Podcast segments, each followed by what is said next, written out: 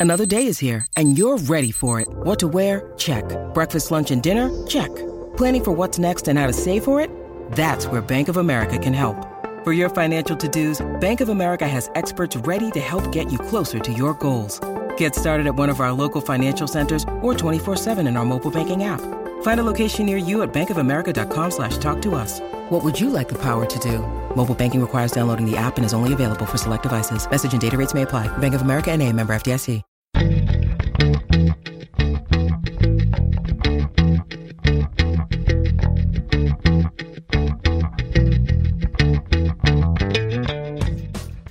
To All the Books, a weekly show of recommendations and enthusiasm regarding the week's new book releases. This is episode 243, and today we are talking about books being released on January 21st, 2020, and more. I'm Liberty Hardy, here with Maria Cristina Garcia Lynch, and we're coming to you from BookRiot.com. How's it going? Hey, it's going pretty well. I I am switching into grown up alone mode now that my kid is finally asleep. Uh, but you know, it's only you and all the books, so I don't have to be too grown up because this is fun. Yeah. This is a fun way to spend the evening. I should mention that it's like uh, 1.30 in the morning. Your kid's been up all night drinking whiskey and playing poker, and we just finally got her to go to bed. We had to bribe her. Man, and like all of that whiskey, you'd think she'd sleep soundly, but Yeah. So I'm going to start off just by talking nonsense because that's what I do. Do it. Um, so here's something unusual that happened that I just thought I would share. I don't really know why because I, but I don't like know what it was. Uh, last night I was sitting on the couch. It was like 1030 at night and I'm pretty sure I- don't believe in ghosts, but if I did, I would say that the a ghost bowler threw a bowling ball in my house. Now you didn't expect any of these words to come out of my mouth, did you? that that seems like it's magnetic poetry, like just a bunch of words. I, we can't explain it. We cannot explain it. Like I was sitting on the couch, my boyfriend was asleep. Wait, wait, wait, was it the sound or was there just all of a sudden a bowling ball in your home? No, no. So like my boyfriend's asleep. The cats are in the bedroom asleep with him. I'm sitting on the couch and just for like a brief few seconds, it sounded like a bowling ball was rolling down the wooden floor next to the couch and there was like this vibration and it was so loud that my boyfriend was like, what is that? As I'm thinking, what is that? And he opens the door and the cats come running out and their tails are all like five times the normal size. We have no, and it, it, that's the only thing I could think it, that it sounded like. I have no idea what it was. Nobody knows. No, like no one ran their truck into our house. It was, it was just this very loud noise that kind of shook the floor for a few seconds. And so I think I have a ghost bowler. That's amazing. Yeah. That is that is some awesome, awesome. Uh, like like I just need to go and reread Bowlaway now, imagining it happening in your home. Yeah, it was, uh, it was very strange. So I thought I'd share it with you. Um, you know, so later on when, you know, the, the nice people come to, t- to take me away, I'll be like, ghost bowler! I don't even know anybody who bowls. Well, now you're just gonna have to keep us updated about any future sightings, Yeah. or or would it be hearings? Yeah, it was probably something like, you know, the pipes, you know, shook for whatever reason, but it was very strange. So, of course, I like to share all my embarrassing moments and strange thoughts out loud with everyone. So, um, now I'm going to tell you about some other people's thoughts and imagination and things that they've made with their brains. Uh, before I do that, uh, we're going to hear from our first sponsor. Today's episode is brought to you by Song of the Six Realms by Judy I. Lin. Xue is a talented young musician who was orphaned at a young age. Her sole family is a kindly uncle, but then her uncle is killed, and she is, of course, devastated. With no family and no patron, Xue is facing the possibility of a lifetime of servitude playing the qin. Then one night, she is unexpectedly called to perform for the enigmatic Duke Meng. He surprises Xue further with an irresistible offer.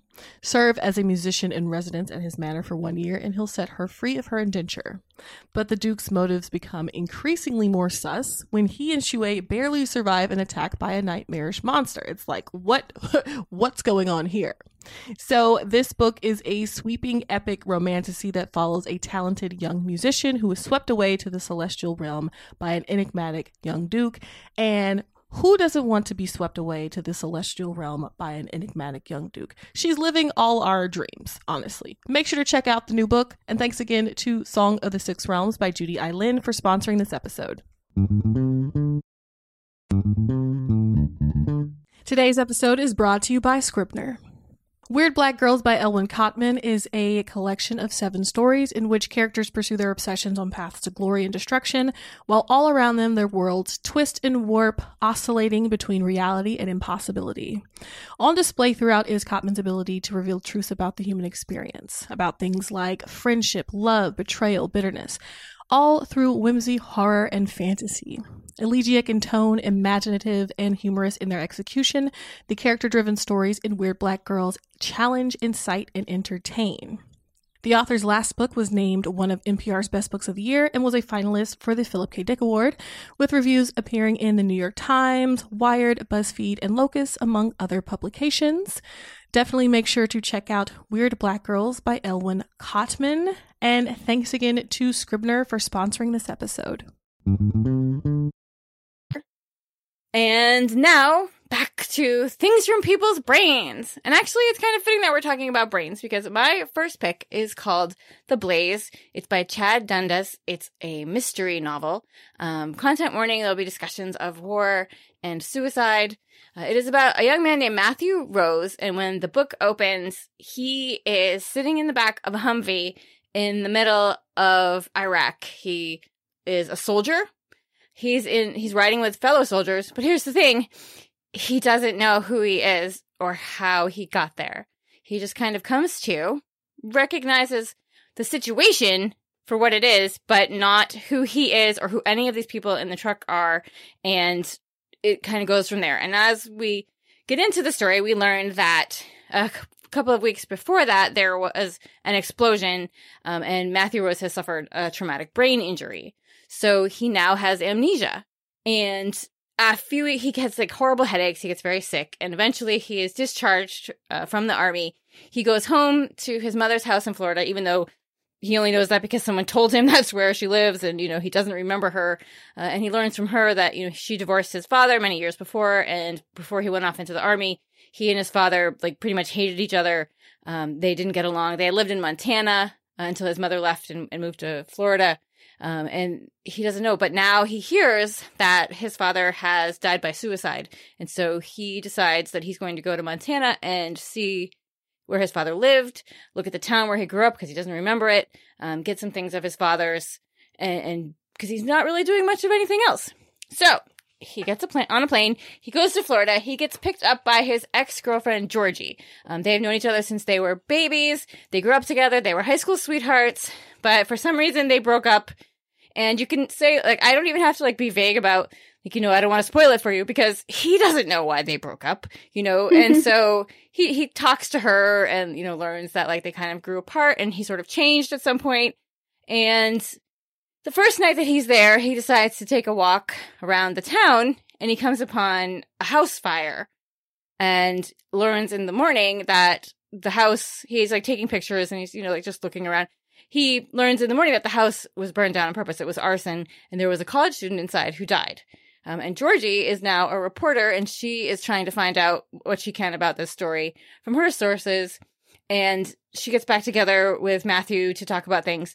And so we we learn a little bit about his brain injury because it's so strange to me that you know I had never really given it much thought, but you know he's talking about having amnesia. I'm like, well, if you have amnesia and you don't know who you are, how do you remember how to tie your shoes or drive a car or you know what any of the things are around you if you don't remember the times that you know you were taught these things? But it turns out that he has something called a diffuse axonal brain injury which is often caused by explosions and which is he describes it as sort of like when the ocean comes in onto the beach and then pulls back like his brain kind of it, it, the concussion, you know, caused his brain to move inside his skull.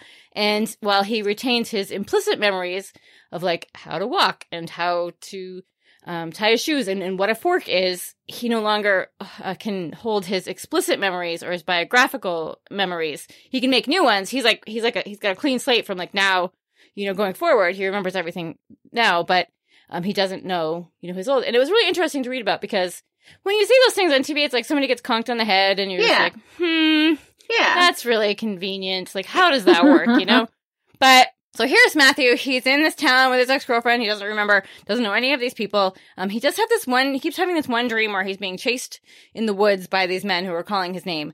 Uh, and he does have one memory that he's like, while he's in this town in Montana, he suddenly remembers that there was a fire 15 years earlier. He didn't know it was 15 years earlier until he looks it up. But he remembers that the local candy store burned down. And this is an actual thing that happened. And, you know, as he's learning about his father, his father was a very successful poet, and then all of a sudden sort of became very um, withdrawn and paranoid. And, you know, like I said, they, he and Matthew were not on good terms when Matthew left. Um, he's trying to figure that out. He learns that there is a connection between the candy store fire and the fire that he witnessed the first night that he was there. So I'm not going to tell you any more about the plot, but it's it works in that there's so much danger in not knowing. Like he's greeting people, seeing walking around the town. You know, he doesn't know any of these people, but they know who he is, and they know that at some point he knew who they were and what they've done, you know, and are they good people or are they bad people? You know, it's kind of like when you were when you were a little kid, did you ever hear about people that had the ability to not feel any pain? yes. Which which sounded oh, like yeah, it sounded like a really great thing, right? That you couldn't feel pain, but then it's so you know, it's explained dangerous. exactly. It's explained to you that like you might not be able to feel pain, but if you put your hand down, yeah. you know, on a burner on a stove, that's really bad still, you know, and that's exactly what it's kind of like. Is like he doesn't know who these people are and he's interacting with them, but any one of them could be a horrible person, you know, connected to these fires or, or the other things that are going on, you know, that he's sort of kind of beginning to remember. Um, it's very, it's very memento. I love memento. It's just like, Mhm. like I saw that movie in the theater so many times. Um, and it's just so fascinating because I'm completely fascinated by brains, especially after the year that I had last year, in which you know it was all kinds of weird things going on in my head. So, um, it's it's very well done. You know, it's also like a, a really like Im- important look at just you know war and trauma. Yeah. Um, so I found it very well done. It is called The Blaze, and it is by Chad Dundas. Awesome. Um, okay, I am going to take things back a little bit to a book that came out last year, but is new this week in paperback, which is a great opportunity for anyone to pick it up who missed it the first time around. It is A Boy and His Dog at the End of the World by C.A. Fletcher. And as the title suggests, this is a, uh, a book that takes place in the post-apocalyptic world. Um, there's been some unspecified disaster that happened in the past, um, and you don't really get too many details about it. But this this first person narrator, you know, doesn't really have that many details to give you, so that makes sense. But but something happened in in what they called the before that affected humanity's fertility. So that birth rates just started plummeting and it turned out that only like the, the population dropped so that there were only one in a million people left, basically. Um, and, and this, this character who is taking us on this little, this journey, her name is Grizz and, and they live on the the islands off the coast of Scotland, known as the the Outer Hebrides, and that's where this family, um, a mother, a father, and uh, four children, now three since one of them died as a child, uh, have been eking out a small living in this drastically less populated world. Uh, this this strange thing that happened to to really reduce humanity's fertility rates has has also impacted other animals uh, somehow, or maybe humans did something to limit animals' capabilities to reproduce in a post-human world. We we don't know, but for whatever reason, dogs are pretty rare because dogs just aren't having huge litters of puppies anymore. And Grizz is the the proud owner of two dogs, Chip and Jess. And and and I say owner, but really they're more like family. Uh, this this is you know one of those things that anyone who has uh who who has had a, a really companionable relationship with a pet will will understand uh, that that you know these these guys are just your your dudes and you got to take care of them and look out for them because you know that they would do the same thing for you. So when a stranger arrives by boat to do some trading, which which in and of itself isn't too too out of the ordinary, um, they this this family wants to hear stories of where this person came from and what they're doing and and they sit and share stories and they end up going to bed thinking we'll we'll do our trading in the morning but when they wake up it turns out the stranger has dog napped Jess and Grizz can't let that go and takes one of the family's boats and set sail chasing the stranger because damn it, Grizz is going to get that dog back.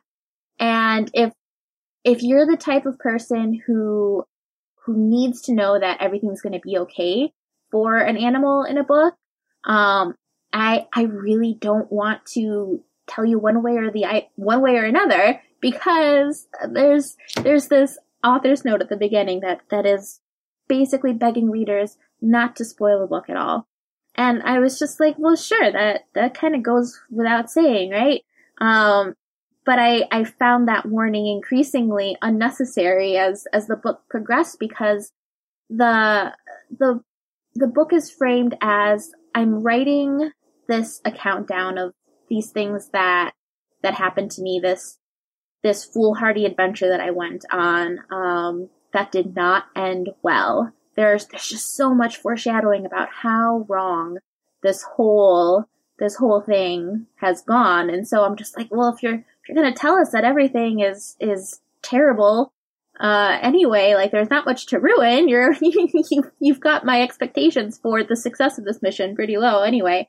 But um, but I came to appreciate the no spoiler plea because there's are some really fantastic, satisfying surprises in this book. Like the just the the skill with which the surprises are like planted but not hinted at so strongly that they are unsurprising. Uh, but but also the surprise them the surprises themselves are just really really satisfying and it's one of those post-apocalyptic survival adventure stories that actually ends up being hopeful um, at the same time that it's pretty it's pretty brutal um, so you can you can imagine that there are lots of things in this post-apocalyptic world that are unpleasant so prepare yourself for that and if you you if you really really need to know what happens to to these dogs, you can find me on Twitter. We'll give out my handle at the end. DM me, and I will let you know if that is the difference between you picking up this book or not, because I, I really think you should read it and find out what happens to this boy and his dog at the end of the world by C. A. Fletcher. I'll have to ask you after the show too. I didn't read it because I was like, mm. I I know, I know, right? But um, yeah. but but I can let you know. I can let you know if, if that'll okay. if that'll push you one way or the other. I can do that for you. All right. My next book is a bit apocalyptic, apocalyptic, apocalypse, something like that. Um, and also a little dystopian, quite dystopian. It is one of my favorite books of the year. This book just flayed me. It's January, Liberty. Nope. I'm calling it. it's one of my favorite books of the year. And plus, I read it like last summer, so you know, like in, in my year, in Liberty years, you know, it's like, um, uh, this is a total tangent, like it's going off, but I watched the new Jim Gaffigan special last night and he was talking about like dog years and like what stupid math that is. And like there's a dog in a bar. He's like, you know, it's his third birthday and he's like, I'm 21. I'm allowed to drink. Anyway, it was really funny. Anyway, so in Liberty years, uh, this, I read this a long time ago and this is one of my favorite books of the year. It is Riot Baby by Tochi Onyebuchi. It is so good. A content warning: there is violence, racism, racialized violence, um, you know, death uh, of small children. Uh, so it is a hard hitting book, but it is so fantastic. Uh, at the beginning of the book, we meet a young girl. She's named Ella. She lives in Compton with a woman she calls her grandmother, who is not her actual grandmother, but takes care of her and does all the things that grandmothers do. Uh, her mom is there with her as well. Her mother is very, very pregnant. Uh, and at this point in Ella's life, she's very small. She's like a, you know, five or six. And she can see she has a thing she calls it a thing in her head. And uh, much like 11 she gets these nosebleeds and when she does she sees things. So she sees a neighbor woman uh, showing her new baby to her grandmother and has an image of this child being caught in the crossfire when there is a gang shooting. Uh, she meets a guy and sees him as an older man being very kind and taking care of people in a nursing home. Uh, she sort of like can see the future. Um, and around this time, the Rodney King trial verdict is brought down. The police are set free, as we know. This is a real thing that happened. Um, and there are riots. And during the riots, her mother goes into labor and gives birth to Ella's young brother named Kev. And so then it jumps ahead. They are now living in Harlem. Ella is older. Kev is, you know, is like I said, he's a few years younger than her. Um, she's a teenager now. Uh, she has like grown in her abilities. Um, for, for instance, at, at the beginning where we learn that she has more powers, they they live in this horrible neighborhood, um, in a terrible apartment. There are rats in the apartment and a rat gets into their bedroom and he wakes her up and she looks at it and boom, the rat's head explodes. Uh, so that's a fun oh, power. Okay. That's a fun power to have. Um, you know, and so her powers are getting stronger, and as her she gains more powers, uh, she's also getting angrier at the world. You know, she just wants to protect Kev, and she wants everything to be okay for her mother, and she wants the world to be a better place, and it's really hard. Uh, and as Kev grows up, he's very smart, he's very talented. He makes some dumb mistakes, and he basically uh, ends up in jail um, basically because he's a young black man in America. Uh, and now Ella has the ability to transport herself. She can make herself invisible. She can do astral projection. She can visit Kev in jail. Uh, that way, um, she can hear people's thoughts. Uh, and so she goes inside and she tries to figure out like what she's going to do for Kev, who is in jail. It's this horrifying place. There's, you know, terrible violence going on inside uh, while he's, you know, worrying about her on the outside because her mother knows like what Ella is capable of now. And as long, it used to be like rules like as long as she doesn't do it outside of the house, it's okay because what would happen to, to Ella if people found out that she could do these things? You know, like they would want to dissect her and study her. Um, so she's only allowed to do them in the house. But like as her powers grow, it's harder to keep, you know, her under control. Not like under control, but like keep it a secret. So he's worrying about her while he's on the inside and she's worrying about him, you know, while he's on the inside. Uh, and it, it's just this very intense story about racism and police brutality and incarceration and the black experience in America told through the lens of this love of these two siblings and this young woman who is, you know, coming apart while she's trying to say that she just wants peace and love, you know, for the for the world and for her family. And, you know, they're both like literally imprisoned in their own ways by the injustice in the world like I said, it's super intense, but it's very short. It's a novella. It's only 170 pages, and it's so fantastic. It is called Riot Baby. It is by Tochi Onyebuchi. Awesome. Um, I've got a pretty brief um, novella too for my next pick, and it's The Sweet Indifference of the World by Peter Stamm. That's Stamm with two M's translated by Michael Hofmann, and that's Hofmann with two N's. Uh, this is, it's a, it's a trippy little, like, mind twisting, but sweet, as, as it says in the title, uh, novella that starts out with this, this first person narrator who has invited a woman to a cemetery for a chat a weird place to meet someone, but uh, as he tells her, he doesn't want them to be disturbed. And they go on a long walk, and he introduces himself. His name is Christoph. He is an author, and he tells her a story about his life and his relationship with an actress named Magdalena. And it turns out this woman on this walk is an actress whose name is Magdalena, but she goes by Lena. And she is dating a man named Chris. And they seem to be living the same lives as Christoph and his Magdalena, only like 15 years behind. Um, and, you know, with some deviations because 15 years ago, Christoph and Magdalena didn't really have cell phones, but occasionally on this walk, Lena is, is checking in with Chris by text message. And Christoph is telling her the story about the first time he ran into or, or encountered Chris, uh, who he comes to think of as his doppelganger, even though he's also like about 15 years behind. Um, and how, and, and he tells her the story about how he became kind of obsessed once he discovered this, this younger man who, who looked like him and seemed to be doing the same things as, as he had done in the same sequence. Um, and he, he talks about how he had, he had run into him because he had written a book that had taken him back to his, his hometown on a book tour. And this young man was, was in that village that he grew up in. Um, and at various points, he ends up encountering him again. And he had this really amazing thing with Magdalena that, that fizzled out.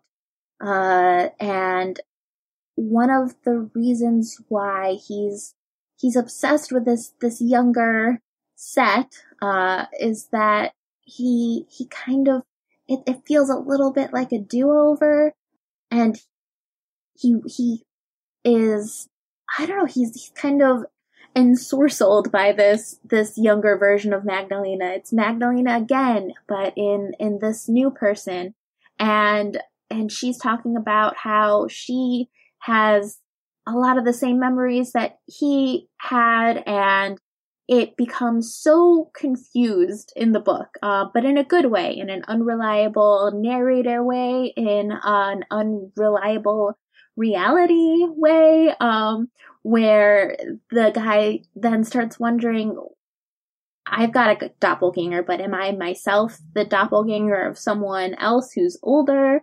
Um, and are my memories even really real?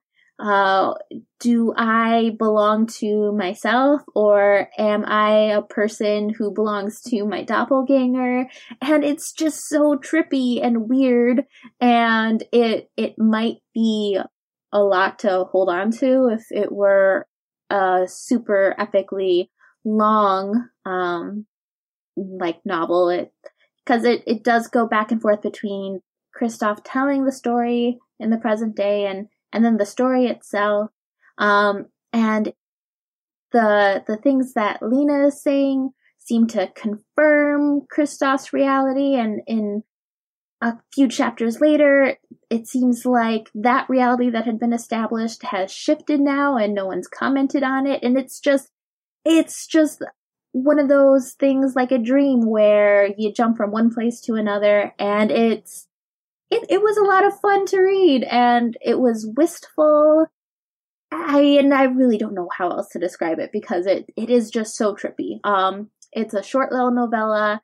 Pick it up. It is The Sweet Indifference of the World by Peter Stamm, translated by Michael Hofmann. All right. Before I tell you about my next book, we're going to hear about our second sponsor. Today's episode is brought to you by Penguin Young Readers.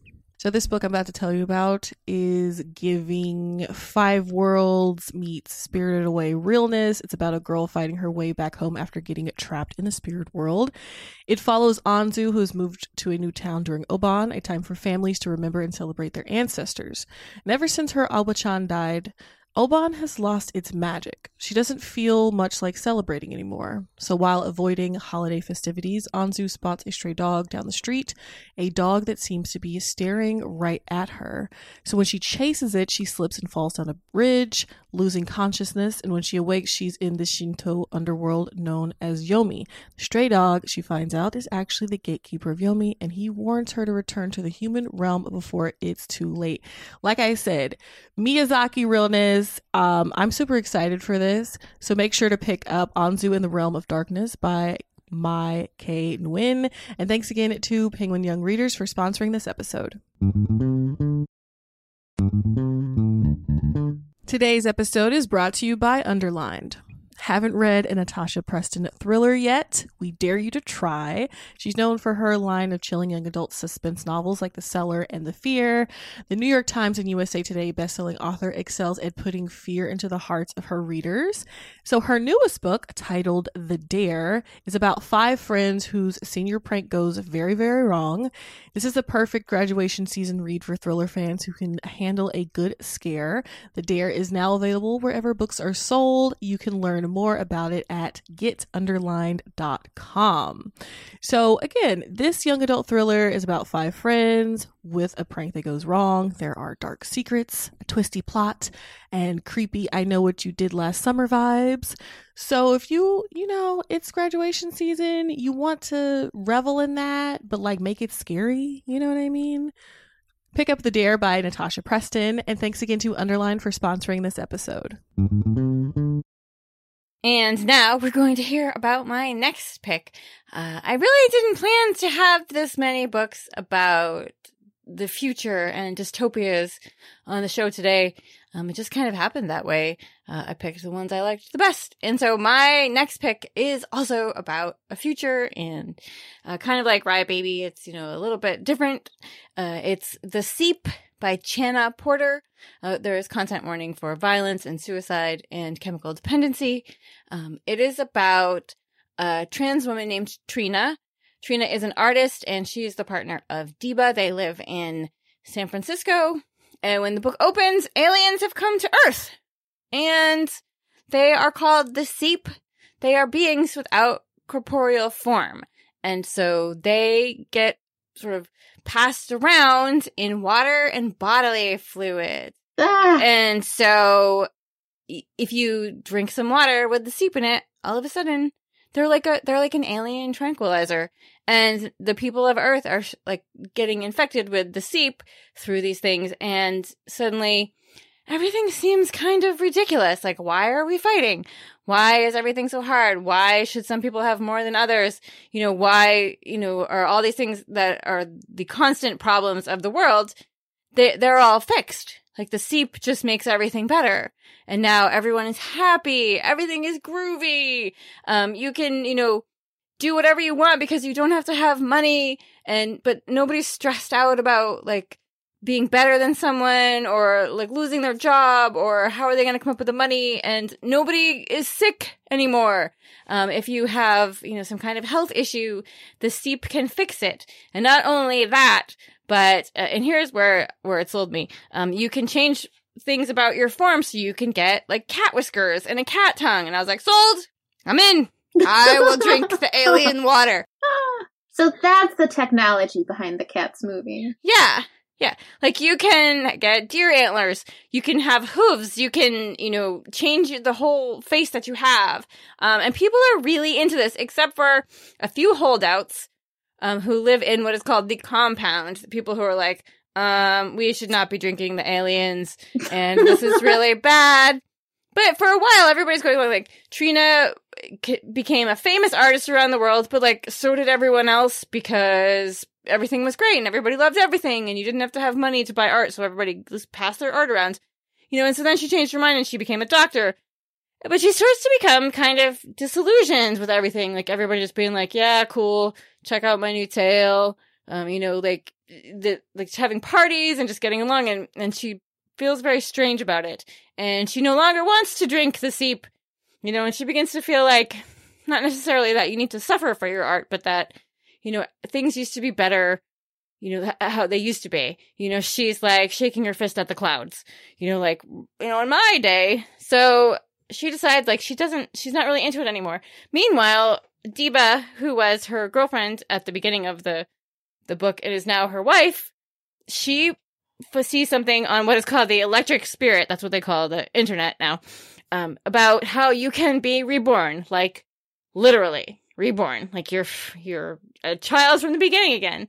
And Deba had a traumatic childhood, and she thinks, like in watching these videos, that this is such a beautiful thing the the chance to grow up again without those horrible experiences that shape you um, and you know just like growing up in a world full of love and what mm. that would be hmm. like and she becomes very set on doing this and trina does not want her to do she's like no I-, I want a wife i don't want a child and she's like oh but you know, we could meet each other and learn from each other in like totally different forms now, you know, and you could take care of me. And she's like, I don't want a child. I want a wife.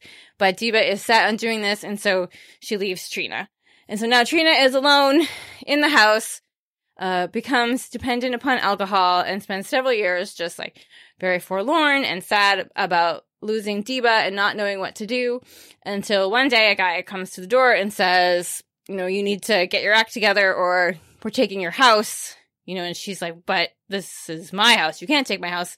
And like, and he says, no, these are new rules in the world of Seep now.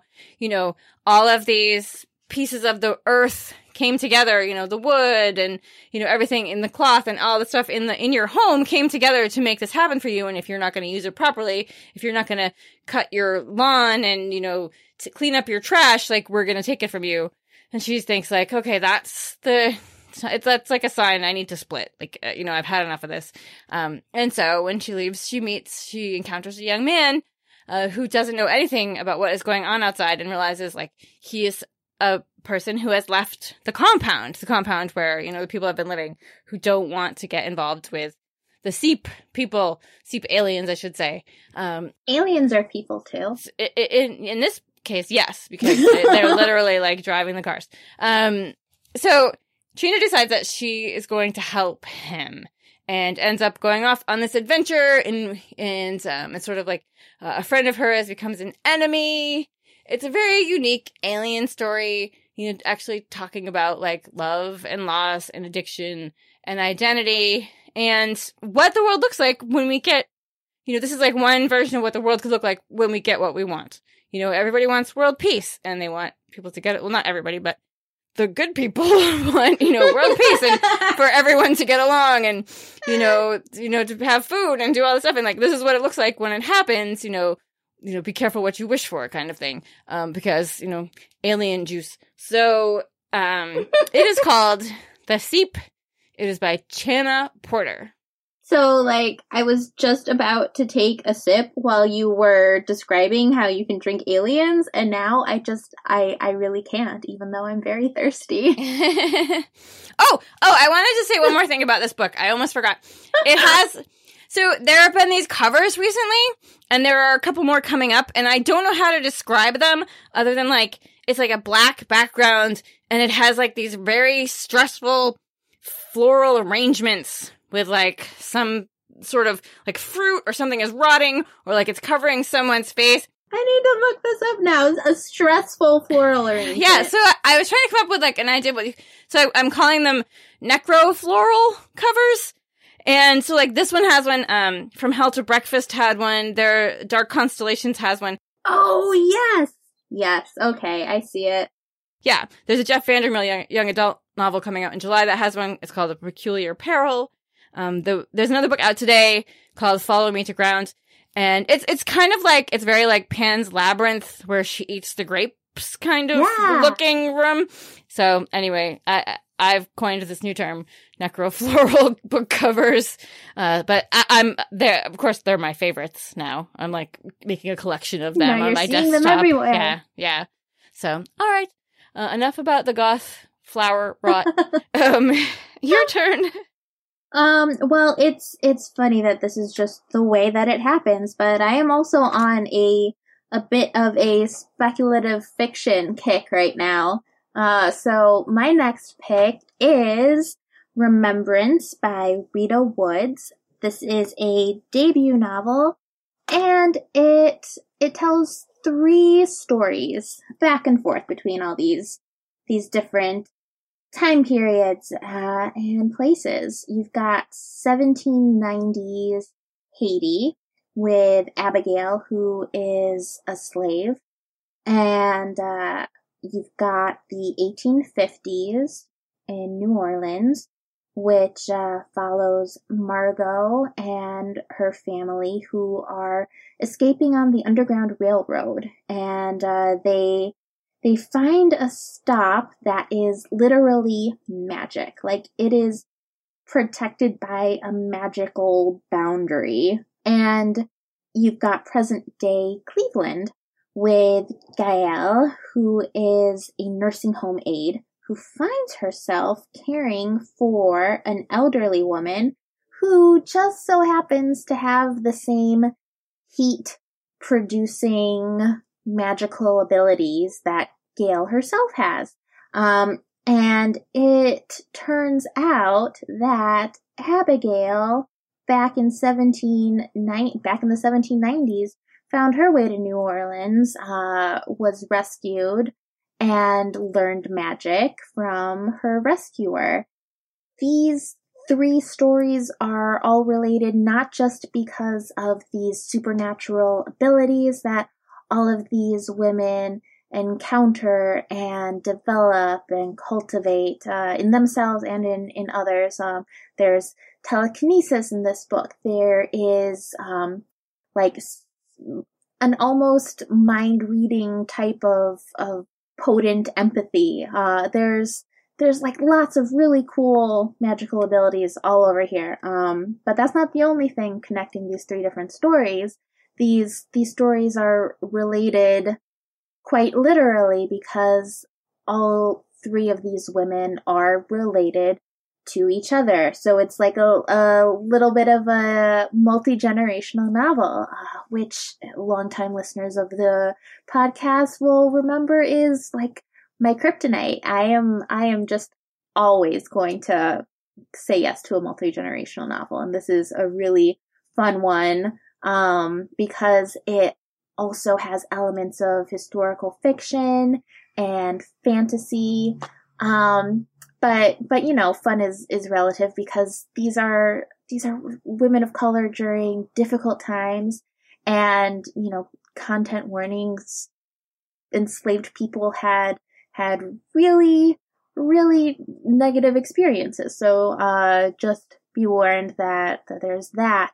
But it's it's so I I loved seeing these strong women building these communities together and taming something powerful, even if it's just within themselves. It's just, it was, it, it's a real ride. Um, and it is called Remembrance. It is a debut novel by Rita Woods.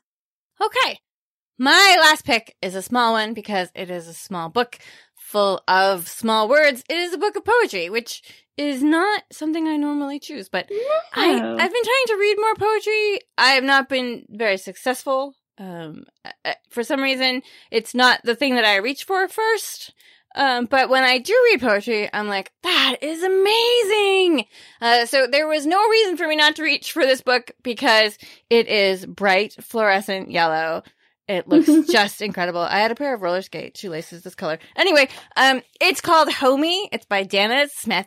Um, they were the NBA finalists with their book of poetry, Don't Call Us Dead, a few years ago. And this is their new collection. Uh, and it is poems about friendship and the search for closeness in a world where personal interactions are harder to find or achieve you, you know either because people don't leave the house because they're spending more time working from home or talking to people online or just because you don't have to leave the house as much now. You can buy things online um you know order food you know so this is about you know how in a world filled with violence and hate and fear um, these are some really heavy books that we're talking about today like you know real and and you know in the future yeah. um, but like how in in you know today's world um how a friend whether they are you know someone um you're actually related to.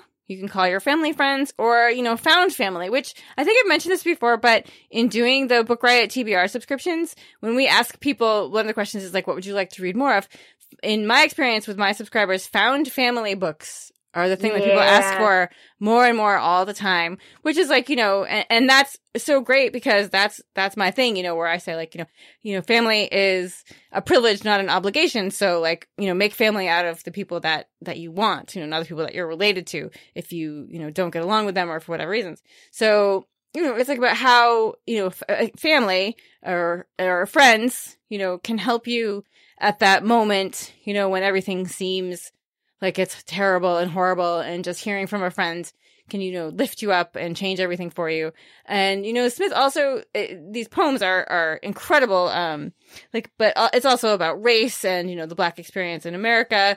Um like the first poem is about called my president and they talk about how you know they are nominating you know their president you know beyonce and shonda rhimes and you know colin um oh god, what's his? I've never actually said this man's name out loud before. It's Colin Kaepernick. Is that how you say his name? Um, like how, yes, like how like they are voting for them, you know, because they don't live in a world where the people that they identify with and you know they look up to and they see themselves in are you know it, it are held up like you know the people that are in charge right now and it's just it's so good um, also, the the structure of the poems are very different. I know very little about poetry, like very very little. So, like to listen to me talk, I'd be like, well, some of these poems, the sentences are spaced out pretty far, and then some of them are very close. And I don't know what that means, but like they're all very different. And some of them have several lines and numbers, and then some of them have a couple lines and numbers and you know so like i can't tell you anything about poetry i just know that i read it and and it makes me feel things and that's important to me um so you know if you've been thinking about picking up poetry or you know you want to read a really great book uh, it is called homie and it is by danez smith Okay, so my two takeaways from that are we need a new Book Riot podcast that is all Liberty reading poetry and describing it for you. Yeah. Um, and two, if you want to hack the TBR subscription service and ensure you get Liberty as your bibliologist, then you need to request a found family book. oh yeah we just gave away the secret really I don't know if that'll really, really work. You'll have to subscribe to TBR, try it out, and and we'll see if that's that's how this actually works. Yeah, it, it's it's it's you know there's that, and then there's like um I want to read something that makes absolutely no sense and that I can't stop thinking about, and it's like okay, I got you covered. okay, um, I am going to round out the show today with some nonfiction. It's an anthology called Fight of the Century. Writers reflect on 100 years of landmark ACLU cases. It is edited by Michael Chabon and Ayelet Waldman, and it is pretty much what the what the subtitle says it is. Um, they got a whole bunch of writers. I'm sure our listeners have read at least some of them and loved at least a few of those because they're just they're just all phenomenal phenomenal writers uh, and they pick all these cases from district courts and the supreme court in which the ACLU participated either as as counsel or submitting briefs as friends of the court um, and it goes chronologically uh, from the the beginning of the ACLU all the way up to the present. And these these writers have just these little essays about uh, about these cases. And one of the things that I love about the variety of of authors they got for this is that each each little essay is is different. You've got some that are straightforward. Here's what happened with this this one particular case. Um, for example, um, editor Michael Chabon tells the story of United States v. one book called Ulysses from 1933. And and the length there seems appropriate considering it's it's about Ulysses. Uh, and and he he says like, look, this is what everyone involved did to make sure that this case happened because uh, they wanted a test case for this obscenity law uh, and and and it's a really riveting tale of of this true story about this really bonkers thing that happened um, that ended up in in a victory for people who who like the First Amendment. Uh, and and that one that one's a little long, but then you've also got some some shorter stories that that aren't shorter essays that aren't really recaps of these historical cases, but are more this is this is how the the issues in in this case, uh, whether or not they were things that the the lawyers involved were actually arguing about, but but the themes of this case. Here's how they have played out in my own daily life, um, which is a fantastic reminder that these these big cases really do have real world impacts for lots of very real people. Um, for example, you have Brown v. Board of Education of Topeka from 1954. Uh, and the writer who takes on that case is Yaa Gyasi, who talks about growing up and going to school in Huntsville, Alabama, which as of even a couple years ago is is still super segregated in its educational system because while Brown v. Board of Education famously said that separate but equal is unconstitutional, they did not take the step of of saying and you must fix that immediately. Uh, they they basically left it up to states to fix it at their own pace.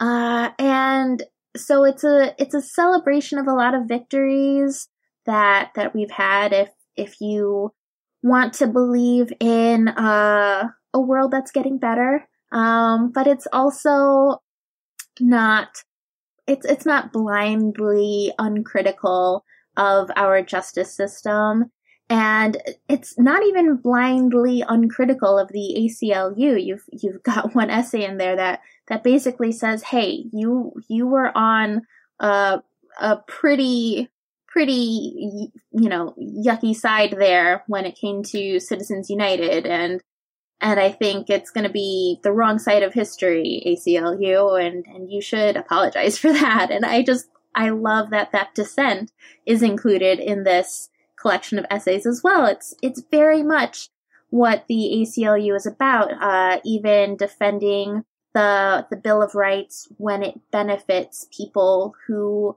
who are kind of gross because they get, they get the right to say what they want to say to. Uh, and I I just I loved I loved reading this book. It made it made these cases really accessible, uh, really really human, and I oh, it was it was just really great also to have a taste of a bunch of these different writers who who I love. You've got you've got Lauren Groff, you've got Elizabeth Strout, Jesmyn Ward, Marlon James, Victor LaValle, Charlie Jane Anders, uh, and maybe my favorite my favorite essay in here is uh, by Jacqueline Woodson about uh, the the two cases that that deal that dealt that came out of the whole Scottsboro boys tragedy. Um, so it, it it's just a fantastic anthology, and it is fight of the century. Writers reflect on 100 years of landmark ACLU cases. All right we this is a long one today. Ah! Spent, we had a lot of thoughts about the you know apocalypse, and also I spent some time talking about my ghost bowler. Um, so uh, quickly, what are you going to read next? Um, I am going to read a book that I've been meaning to read just because I like the title. Uh, Will my cat eat my eyeballs? Yay! and that is big questions from tiny mortals about death, which is which is it's it's a fun read for me. I'm looking forward to it, but it's also practical because I have a tiny mortal and one of her friends has been like talking to her about death. Uh-oh. And I just, you know, want to make sure that I'm I'm part of that conversation uh because I I think there's some misinformation going around. Um like when you die, you just immediately turn into a fossil. Oh, interesting. Yeah. So so you know, just correcting those uh those misconceptions without instilling fear is is something I think I'd like to have in my toolkit. That's pretty good. what about you? Um, I can't believe I'm actually saying this out loud. I don't know why I shouldn't be ashamed about anything that I'm reading, but um, in December I read an article uh, in the cut that was the best book I read in 2019 was this 800 plus page sex memoir, uh, and I went out and bought it. Um, it is when I was 11, I read Andy Warhol's diaries, which were just Ah. totally filled with. You know, parties and like famous people, and Sure. it's not even like name dropping, but I was so taken by it. And this apparently is it's called Guess Who is the Happiest Girl in Town by Susie Weiss, who was a, an artist and a model who later became a renowned call girl and madam. And the way that this person wrote about this book is just like all she does is talk about the affairs that she had with famous men and women. Um, the prose is supposed to be like just so ridiculous at times that it's just turns back around to delightful. Um, you know, some of the things that she talks about, some of the experiences that she had, you know, you, you like picture people holding the book sideways being like, how is that even possible? like, it's, it's just so funny. And it's, it's amazing because, um, I had to send away for it from the UK. And when it got here, I was like, no way is this an 800 something page book. Um, but it turns out that the writing is like footnote size. It's the print. I mean, not the writing, the print. It's so small. I held it up next to a book that was 500 pages long and the 500 page book was actually taller, but the, because the print is so small. I don't know. It, I just thought it would be really funny. I was so taken by this review that I was like, I want to read this. So that is what I am reading now. Um, we're going to be reading when we finish up here, uh, which is, is now. That was very fun. Thank you for joining me today. Um, thank you to our sponsors. If you want to get in touch with us, you can drop us a line at all the books at bookriot.com. You know, I can pass on some messages to my ghost bowler if you have any. Uh, you can find us online. María Cristina is on Twitter at Meowy Cristina. It's M-E-O-W-Y-C-R-I-S-T-I-N-A. You can ask her about the dog in her first pick. Um, you can find me online on Instagram at Franzen Comes Alive. And if you'd like to leave us a treat, uh, or give us a treat, you could leave. Well, you could leave us a treat, but we're not going to say where we live. Um, you can go to Apple Podcasts and leave a rating or review. It helps other book lovers to find us. And as much as we would love to tell you about more books today, we just don't have the time. But you can read about more titles out now in the show notes at bookriot.com/slash all the books, as well as find a link to our weekly new books newsletter. And in the meantime, happy, reading. reading.